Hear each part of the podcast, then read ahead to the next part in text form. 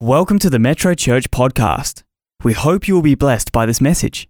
For more information about Metro Church, visit our website at metrochurch.org.au. Let's pray together. Heavenly Father, we thank you for your word. God, we love the fact that every time we hear it, something of you gets deposited in us, that we grow. We're not sure how. Sometimes, Lord, even our mind will struggle to grasp the enormity of some of what you say.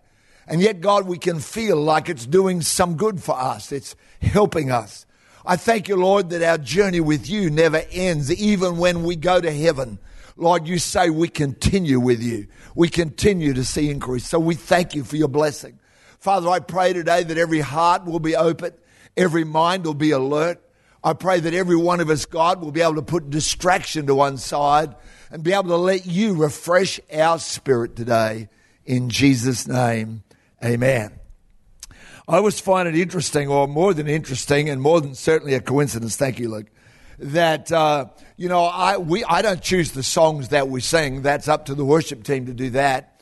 Uh, and you know, I'm amazed how many times the songs that we sing will contain things in it that uh, were in the message, which they wouldn't know, and I don't know what they're singing. And today I want to speak to you about a, a, a topic called refreshed and ready. Acts chapter 3, verse 19 says this Now repent of your sins and turn to God, so that your sins may be wiped away. It says, Then times of refreshment will come from the presence of the Lord, and he will again send you Jesus, your appointed Messiah for he must remain in heaven until the time for the final restoration of all things as God promised long ago through his holy prophets. I want to speak to you about this refreshing because we understand that every believer needs times of refreshing in their life. That seasons of difficulty and circumstances of adversity can come to our life and yet the Bible here says that God will send refreshing to our life. Now, I want you to understand that the word refreshing there doesn't mean uh, you sitting by the cabana, by the pool, sipping on a cool drink and enjoying a vacation. But the word refreshing there literally means the recovery of breath. In other words, this person needs refreshing not because they've been doing nothing, but because they've been doing something. In other words, this is someone who's been laboring in the things of God. This is someone who's been continuing in the journey. And as a result of what they've been doing, they now in a place where they need refreshing. And I want to say a massive thank you to everybody here in Metro Church. I go down into Hope as I did on Friday and see the great team of people serving there uh, Sylvia is certainly one of those, and many others as well. And I see people preparing food to give away to people. I see people in the, the garment and the, the clothing area preparing to give uh, necessities to people that are there. And I go, thank God for this army of people who say, God, I'm willing to work for you. I'm willing to follow you, but I also want to work for you. And this is that person that this verse about refreshing is speaking about. But you know, often God's refreshing is not a matter of I sit down and simply uh, soak it up. When the prophet Elijah got into the place where, because of his exertions and efforts for God, he uh, needed refreshing, he hears the voice of God. You know the story in 1 Kings 19. And he goes into that cave all by himself. He isolates because when you get worn out, you just want to be left alone. And this guy gets to the point where he just wants to be left alone. But God comes and says, What are you doing here? Why are you isolated? Why have you disconnected? Why are you allowing uh, what's happened to you to push you into the place where you're no longer available for me to use? And he says, God, you know what's been going on. I've served you. Look what's happened. I'm the only one and isn't it amazing how when you get isolated, you can feel like you are the only one? And yet he wasn't the only one. That comes into the story a bit later. But God's refreshing to this man. God comes and speaks to him twice in that. And listen to me, the refreshing never came from the voice of the Lord. The refreshing came when the Lord says to him at the last time, He says, Get up and go your way, and go and anoint Hazael to be king over Syria, and Elisha the son of Shaphat of Abel Meholah to be prophet in your place. In other words, He says, Get up and start going, because that's where the refreshing is in 1 Samuel chapter 30 when David, who's about to be king over Judah and then a couple of years later, king over the entire united nation of Israel. But when he gets to the point where he says he is absolutely exhausted, he's wrung out, he's got nothing more to give, there's nothing left. His mind goes back to 1 Samuel 17 when he first stood before the giant Goliath and his brothers and everybody else tried to talk him out of serving God. Tried to talk him out of it. You know, you'll just get burned out and you should, you know, you need to stop. Let someone else do it. But this young man turns around in verse 29 of 1 Samuel 17 and says this, is there not a cause? The reality is that one of the ways God primarily refreshes us is not by giving us a spiritual holiday, but He often refreshes us by giving us a cause, by reconnecting us with the cause for which we were first called. And David does that, gains the energy to go back and then to pursue and to recover everything that had been stolen from him. Can I say to you today, I understand what it is to be tired. I understand what it is to feel exhausted or to feel like your efforts have been, you know, just you've done everything that you can possibly do. But the reality is that sometimes what we need most is to get reconnected to the cause that we were called for. And so today I'm going to speak something here that if you've been in this church, you will have heard it often and often and often. This will not be new to you. It won't be something that you've never heard before. But I'm praying today that the Holy Spirit is going to take this and begin to refresh your soul. Maybe your body's tired. Good, you need a break for your body. But if your spirit gets tired, then what you need is not to stop, but to rediscover the light that shines on the path of where you got to go. The spirit of man is the candle of the Lord.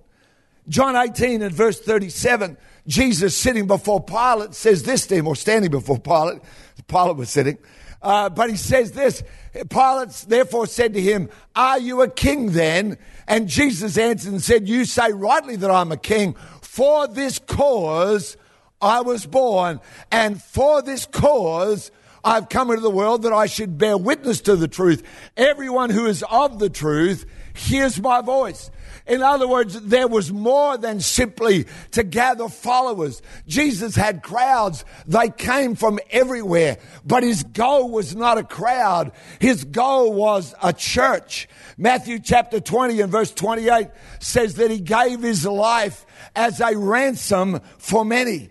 And here at Metro Church, we have declared for years that we share his cause and we say it like this. We've tried lots of ways, but I wanted to give people something so succinct, something so brief that they could just grab it. Here's how we say it that Metro Church exists to win the lost and to grow the saved. Just six words win the lost, grow the saved. That's why we're here. We declare to you today that we serve a Savior who's ready to save. We declare that there is more than just this life, that there's something greater than simply the outer world that you see or that you enjoy.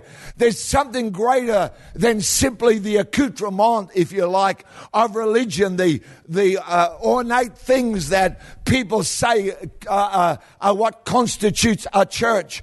But we say to you that there is something far greater than that, that there is something intrinsic in the very core of what it means to be a church, and that is that we have embraced the cause of the Savior. I believe that the thing that matters most to God is that a church be about the cause of Christ. That a church be about reaching people that are lost and then growing those people when they come to Christ, discipling them. That's why our yes text doesn't stop at 30 days of prayer and Bible, uh, Bible verses, but it goes on for another, uh, five, well, it's 520 in all, isn't it? It's a year and a half of online discipleship. If you say, I need to be discipled, just sign up for Yes Text. Yes uh, at metrochurch.org.au is the simple way, or yes.metrochurch rather. Uh, and you know, I'll give you all the numbers and everything a bit later, of course. But, but I want you to understand that because some of you here might go, Geoff, how do I grow in Christ? Well, you begin by embracing the cause of Christ. 1 John chapter 5 verse 11 and 12 says this, and this is the testimony that God has given us eternal life. Not will give us when we die, but has given us eternal life, and this life is in His Son. He or she who has the Son has life, and he or she who does not have the Son of God doesn't have that kind of life. You might be living, but you are missing out on the life of God that comes when you receive Christ into your life. And so I believe in the Savior. I believe in the Savior more than I believe in a doctrine and more than I believe in a force. I am so glad. Uh, you know, I'm amazed always when I read scientific kind of books and psychology books, and they often, I read one last night, a chapter about the history of literature through the world. That's what the book's about. And about different forms of it. And this one was about the Bible and the guy's quoting the Bible, but he stops short of what the Bible is all about. The Bible is not a book of literature. The Bible is a book that reveals the Savior of the world. And there it is right there in 1 John 5. This is the testimony that God has given to us, eternal life, and it's in His Son. And so don't look at religion. Don't look at what people say about God. Look at the Savior who's there. I'm glad that there's someone called Jesus who saves. Amen. I was not saved by a doctrine, by a church, by a denomination. I was saved by someone who cares. I was saved by someone who loves. I was saved. My sins were forgiven by a someone. Amen. Not by me. You can forgive yourself all you like. And for some people, that's not a bad place to start. But we live for the cause of representing Christ. Second Corinthians chapter 5 verse 20 says, Now then we are ambassadors for Christ. Well, you know, if I was to go to Canberra and go to the US embassy or the Chinese embassy or the uh, British embassy, pick a country, if I was to go to their embassy and meet the ambassador, I wouldn't think I'm meeting the country. I'm simply meeting the one who represents that country. And the ambassador, no matter how gifted or polished, none of them are it. They don't contain the entirety of it. And when you meet a Christian, I hope that you are meeting someone who represents Christ. But if they don't do it perfectly, understand they were never able to. They are representing the one who's perfect, but they're not. They're representing the one who's got it all, but they don't. We are ambassadors for Christ. That's not an excuse for poor living or poor character. But the truth is, no preacher, no leader, no Christian is it. We believe in the Savior who saves. Amen. We believe in the Savior. I'm, uh, this is not heavy. I'm telling you stuff that everyone is going to go, yeah, I, I know that already, Geoff. But I want you today to almost catch a fresh glimpse. We'll share communion at the end of this service. And I want you, when you hold in your hand that piece of the bread that represents his body, and when you hold in your hand the cup that represents his blood, I want you to be able to say, God, I'm glad it was someone who saved me. Jesus is the hope. Amen. Oh, yeah, yes. I believe in the Savior who saves. And secondly, I believe in the church that he died for. Ephesians chapter 5, verse 25 says this Husbands, love your wives, just as Christ also loved the church. And I always think that's got to be the hardest verse in the entire Bible. I'd get it if it said, Husbands, do your best to love your wives. But he doesn't. He says, Husbands, love your wives like Christ loved the church and gave himself for her, for the church, so that he might sanctify and cleanse her with the washing of water by the word, that he might present her to himself a glorious church, not having spot or wrinkle or any such thing, but that she should be holy and without blemish. He says, That's what I gave my life for, but we're not there yet. You've only got to have been a Christian for a relatively short while, and you will discover that the church at this point is not yet without spot or wrinkle. It's not yet holy and without blemish or without reproach. But it doesn't prevent the beauty and the power of the church being the thing that he died for. More than any denomination, more than any brand. Look, I'm a part of a denomination. I'm the deputy national president. I'm the international chairman of Christian Outreach Center, also known as International Network of Churches. And oh, what a glorious and beautiful thing it is to be a part of a family. But if you were to ask me, Geoff, uh, you know, where does it sit, your brand, your thing? I'd go, I oh, know, first of all, there's Jesus. And then secondly, after that comes this thing called the church.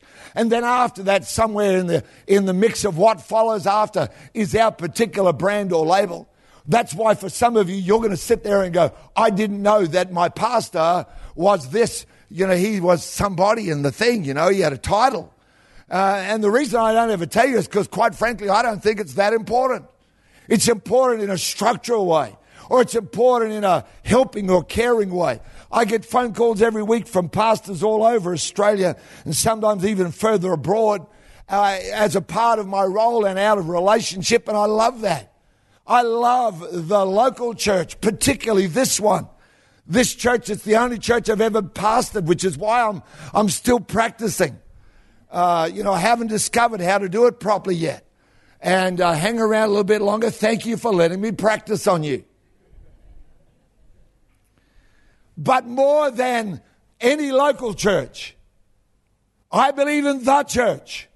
I believe in the church. That's the bride of Christ. I attended online the wedding of Joel Mohan and, and Ifun. Uh, in, they were in Malaysia. I was supposed to be there this weekend to be a part of the service for them. But you know, I watched this young couple. I watched Joel make his vows to Ifun and he looked at her like if he had searched and personally interviewed 5,999,999,999 other people, he never would have found one like her. I looked at this guy so intensely proud, not only of her, but proud of himself, to be honest. Look at what happened. Look at this amazing gift to my life. And you know, I want you to know that when the Bible talks about us being the bride of Christ, Jesus feels no less about the church. Jesus is not ashamed of the church. He's not embarrassed about the church. Jesus is not critical of the church. Jesus is not somebody who wishes there was a plan B other than the church. Jesus loves the church. Amen. And despite all of its failures, the failures of the church in history, despite the sins of some of the leaders of churches in history, despite the flaws of people in the church. That's us. I still believe in the church. I still believe it's the greatest thing on the planet, bar none. I believe there is no organization more important than the church of Jesus Christ. Why? Because it's the only thing on earth that God wants to take to heaven. Think about that a minute. There is not another thing. He's not going to take the earth. The Bible says in the end, he'll wipe it out, make a new heavens and a new earth. He's not taking any of that. He's not taking any organization. What he's coming back, the only thing he's looking for from the earth is a bride. He's going to take that to heaven for eternity with him. It's a pretty special thing. Second Peter, or sorry, First Peter chapter 1, verse 12. This is what it says in the message version. All they were told was that they were serving you. You who by orders from heaven have now heard for yourselves through the Holy Spirit the message of those prophecies fulfilled. Do you realize how fortunate you are? Now watch this. Angels would have given anything to be in on this. Angels look at the church when we worship every Sunday or whenever we gather together. Angels look in and go, I wish I could do that. Or they can sing and they can sing better than you. They can see all the glory of heaven better than you can. But they can't be the part of the bride. They're, they're ministering spirits. But they look at the church and go, wow, I wish I could have been in on that. That's the church. 1 John chapter 3 verse 1. Behold, what manner of love the Father has bestowed on us that we should be called children of God. Therefore, the world does not know us because it did not know him. Beloved, now are we the children of God, and it's been revealed, has not been revealed what we shall be. But we know that when he's revealed, we will be like him, for we will see him as he is. And everyone who has this hope in them purifies themselves just as he is pure. The world sees what the church does. I said to someone a week ago, you know, you love what the church does, but you don't love what the church believes. You love the fact that we help the poor. You love that we're going to pray tonight for the Ukraine and that in that service there'll be an opportunity to give to people that are making a difference in the Ukraine, in that war torn place. You love that. You love all the things that the church has done down through history.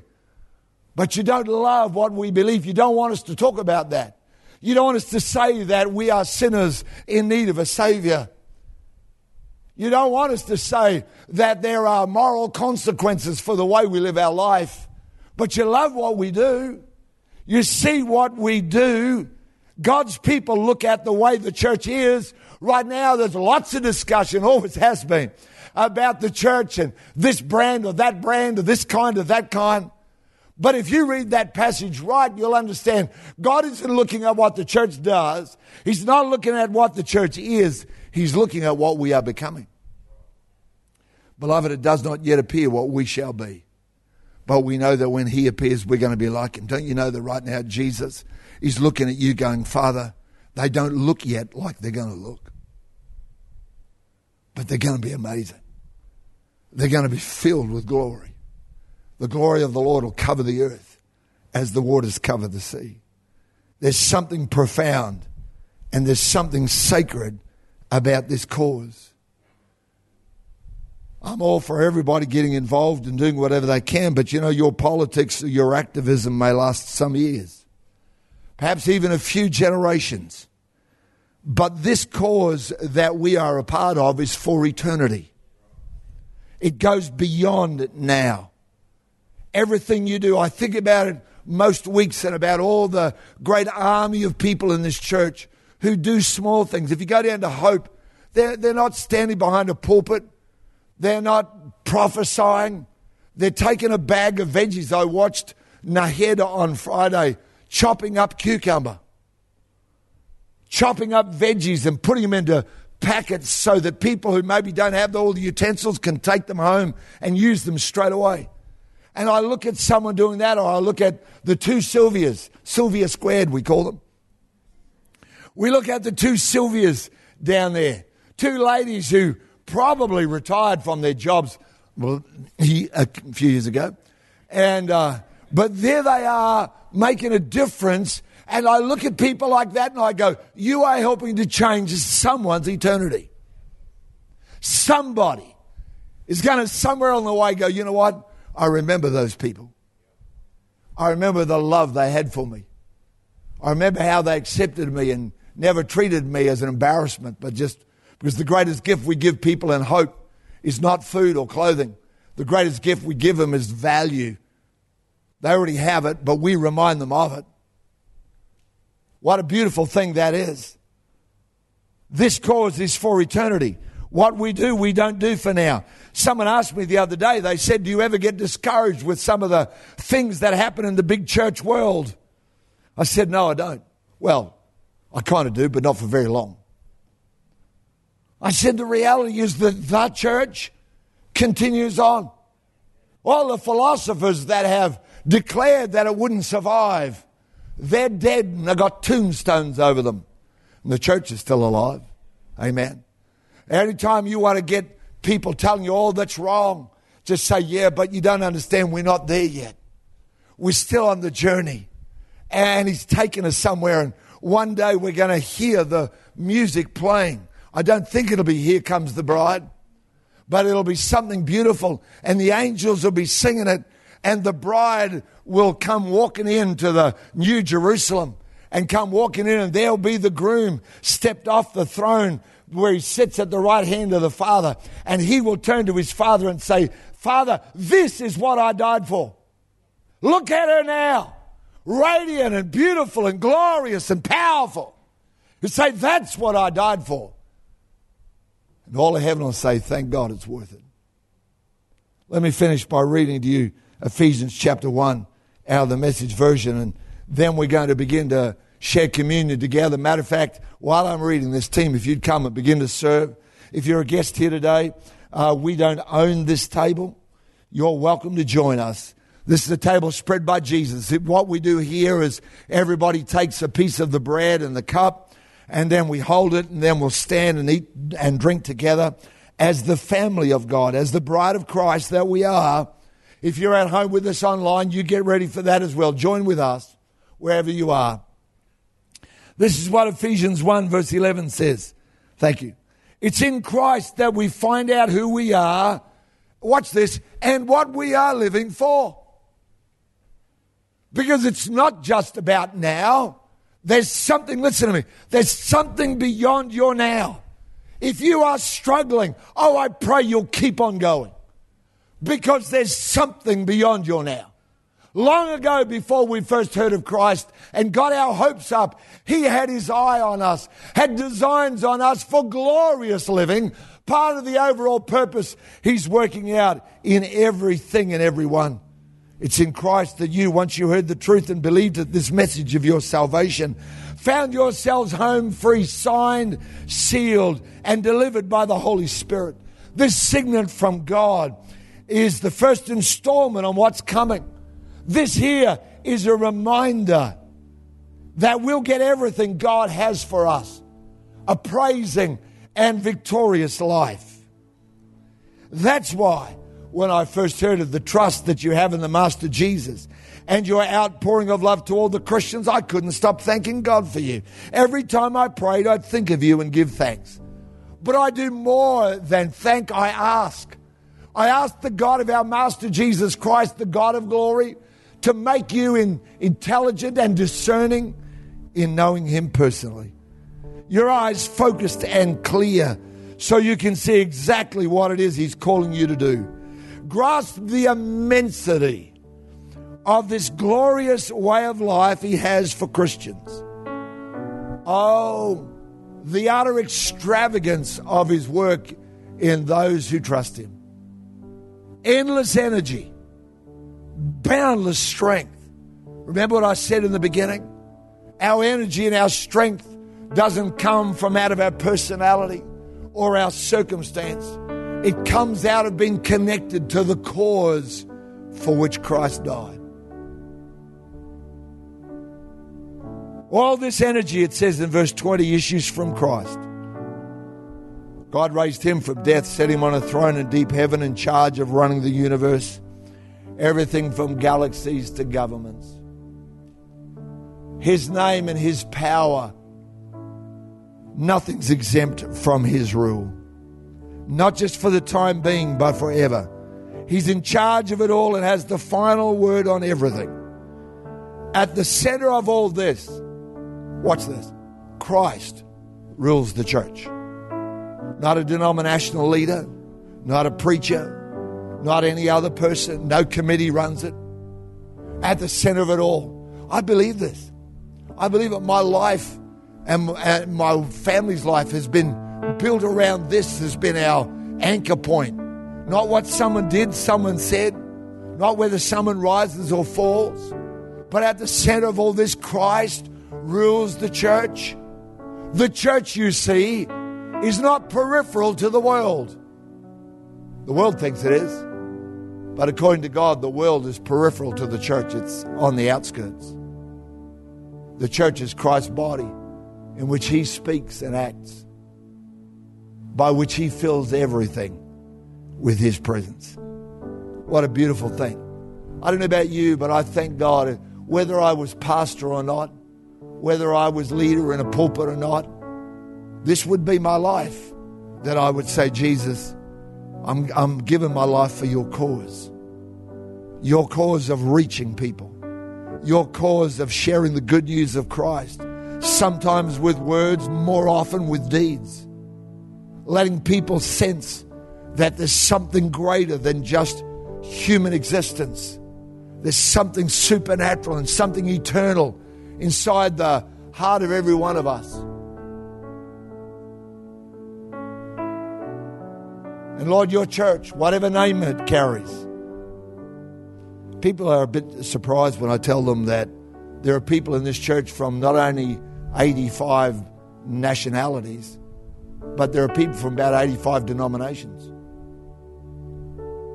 I'll never forget the South African Minister for Sport was in church here once, along with the Springboks, the rugby union team. I didn't know who he was, I only found it out later, but he came to me and he said, Tell me how you do this, like he thought I did it. I said, Do what? He said, How do you get such a diverse group of people to all walk together in agreement? I said, Well, it's pretty easy, really. I said, We're all gathered around one cause. I said, That's why we're here. I said, Everything else is peripheral. Every other argument, every other idea, every other concept, every other agenda is way back there. First of all, we follow Christ. Secondly, we celebrate His church. The bride He's come for. Amen. Stand with me a minute, would you? You hold it in your hand right now. You hold in your hand the bread. Jesus said, This is my body, broken for you. It represents His sacrifice. And so we take it not with familiarity, but we take it with gratitude to God. Thank you, Jesus, for saving us. Maybe it's a long time since you got saved. Can you just pause a little minute? Just say, Lord, I'm so grateful for that moment. Maybe you're in a difficult spot right now, but go, God, I'm glad you saved me. Father, thank you for that today in Jesus' name. Thank you for the cup that represents your blood shed for us for the forgiveness of sin. Thank you that we can walk in freedom and righteousness before you. In Jesus' name. Let's eat and drink together. Amen.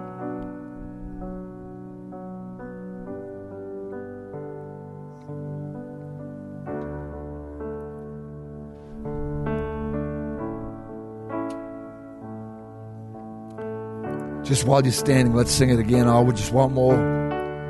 I just want more of you, Lord. Let it be your prayer right now. Maybe you're in need of refreshing today. Maybe you, you know, I think the last couple of years have been challenging for a lot of people. I don't think I've ever met so many leaders that have stumbled as I have during this last couple of years. You know, the answer is not, well, you need to quit. The answer is reconnect reconnect with the cause. Come on, just take a minute where you are. This is not a message to push you, it's a message to encourage you. I just want. I just want more, more of you,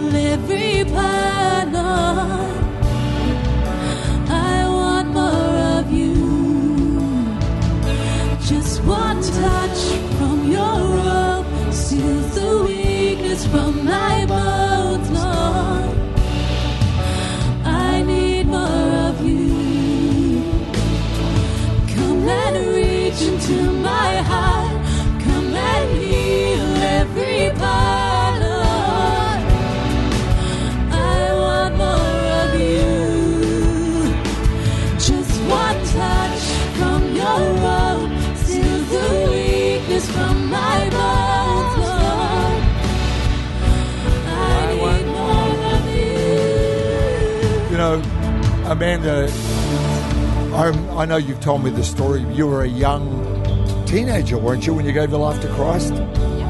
Pretty much. Uh, Was it a Youth Alive rally or something like that? No, it was just a regular youth service. Regular youth service?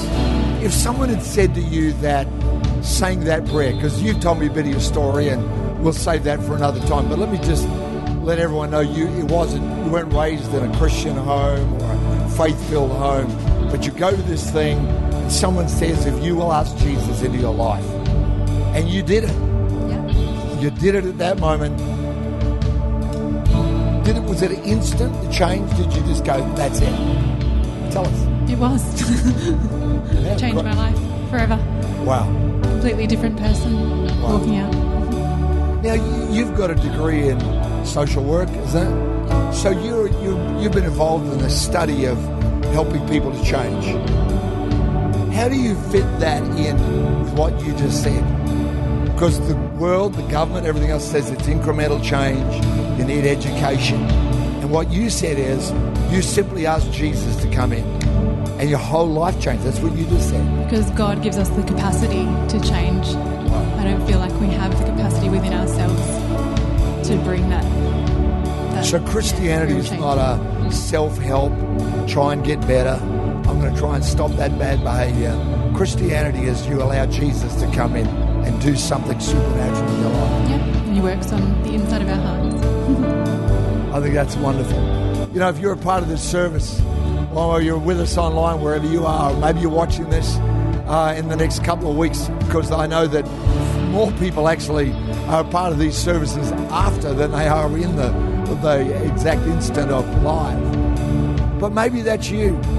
And I wanted to ask Amanda that because I know for some people they go, yeah, but I've tried. And I go, but what have you tried? And usually it means I've, I've tried to turn over a new leaf, I've tried to get better. But there's a Savior who saves. Amen.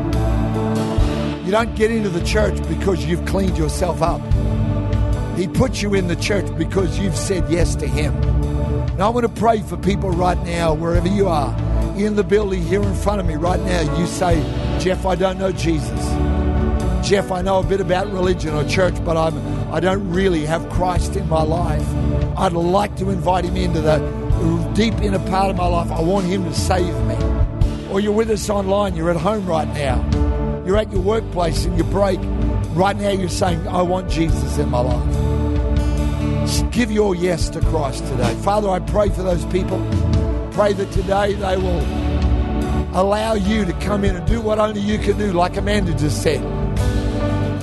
All the best intentions, all the parental pressure, none of that changed her life. It was Jesus coming in. So I thank you for the people that'll say yes to you today.